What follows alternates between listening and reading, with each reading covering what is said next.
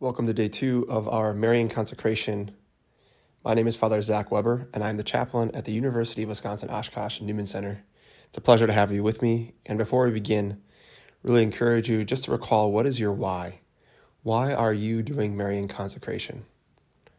So, if you have not done that yet, please press pause and state that out loud because it's so important that we always live from our why.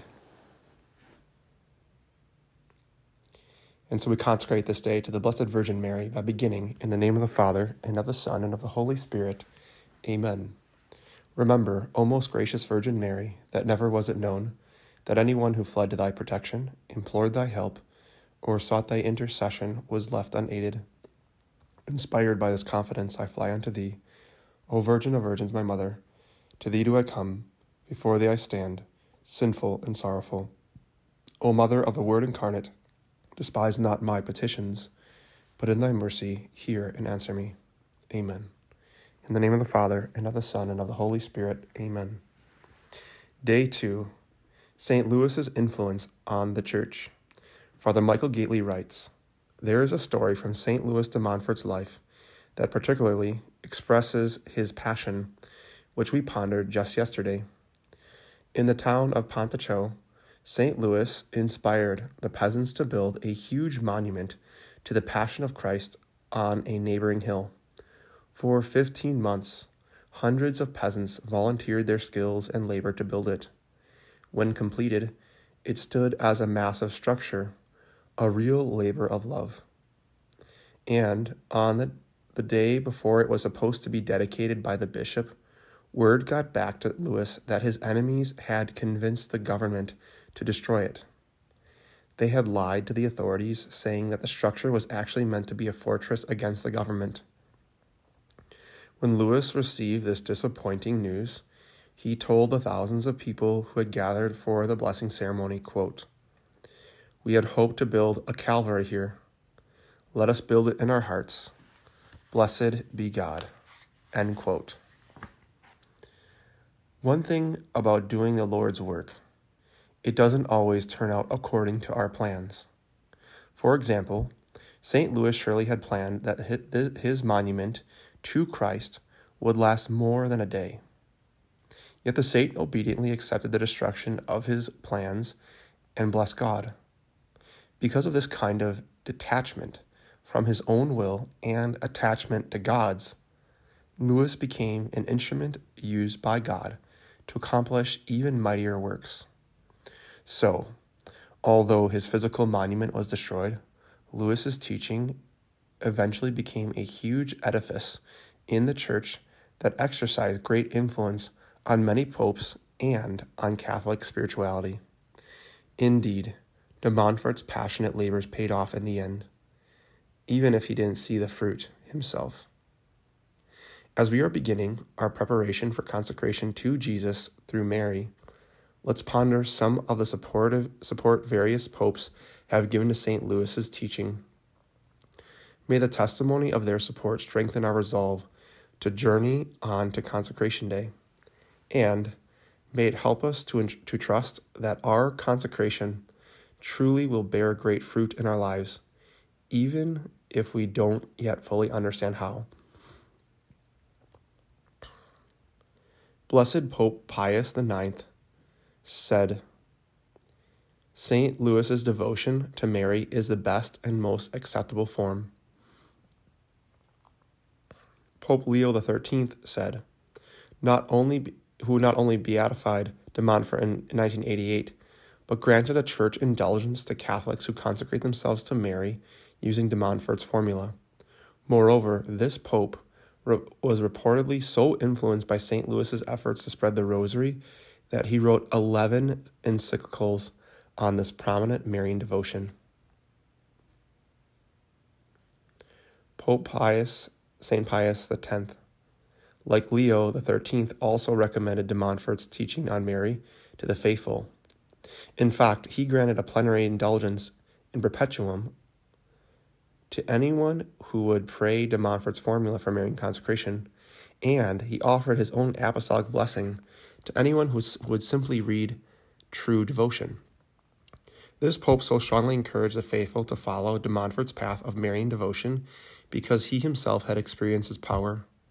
In fact, in his Marian encyclical Ad Diem Illum, the saintly pope expressed his own dependence on de Montfort's on de Montfort in writing it, which becomes obvious when one compares it with true devotion.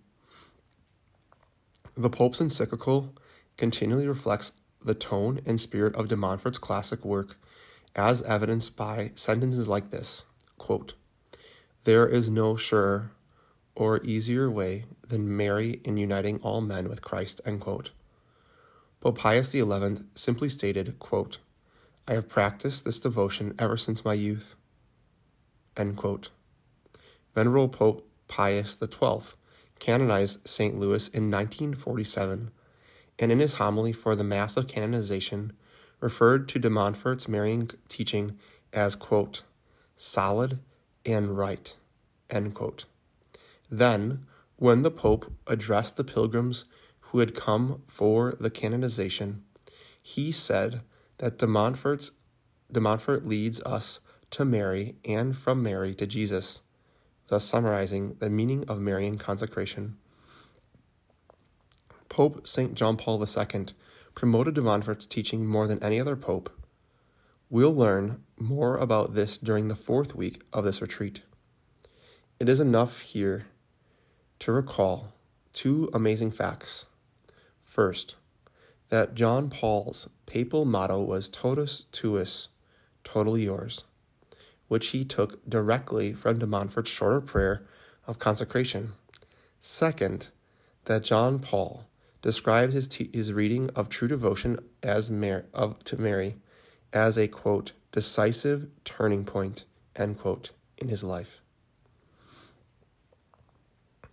Today's prayer is Come Holy Spirit living in Mary, prepare me to give myself fully to living out this true, devo- true and solid devotion.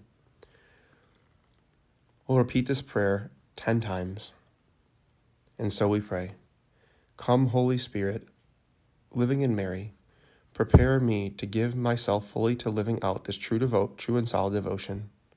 Come, Holy Spirit, living in Mary, prepare me to give myself fully to living out this true and solid devotion. Come, Holy Spirit, living in Mary, prepare me to give myself fully to living out this true and solid devotion. Come, Holy Spirit, living in Mary, prepare me to give myself fully to living out this true and solid devotion. Come, Holy Spirit, living in Mary, prepare me to give myself fully to living out this true and solid devotion. Come, Holy Spirit, living in Mary, prepare me to give myself fully to living out this true and solid devotion. Come, Holy Spirit, living in Mary, prepare me to give myself fully to living out this true and solid devotion. Come, Holy Spirit, living in Mary, prepare me to give myself fully to living out this true and solid devotion. Come, Holy Spirit, living in Mary, prepare me to give myself fully to living out this true and solid devotion. Come, Holy Spirit, living in Mary, prepare me to give myself fully to living out this true and solid devotion. And once again, as you journey, don't expect this to be easy, but maybe make some sticky notes, put up this prayer, and repeat today's prayer all day. Return back to the reading. And once again, we consecrate this day and all those we pray for during this devotion. As we pray, remember, O most gracious Virgin Mary, that never was it known that anyone who fled to thy protection, implored thy help, or sought thy intercession was left unaided. Inspired by this confidence, I fly unto thee, O Virgin of Virgins, my mother. To thee do I come, before thee I stand, sinful and sorrowful. O Mother of the Word incarnate, despise not my petitions, but in thy mercy hear and answer me. And we make all these prayers in the name of the Father, and of the Son, and of the Holy Spirit. Saint Louis de Montfort, pray for us.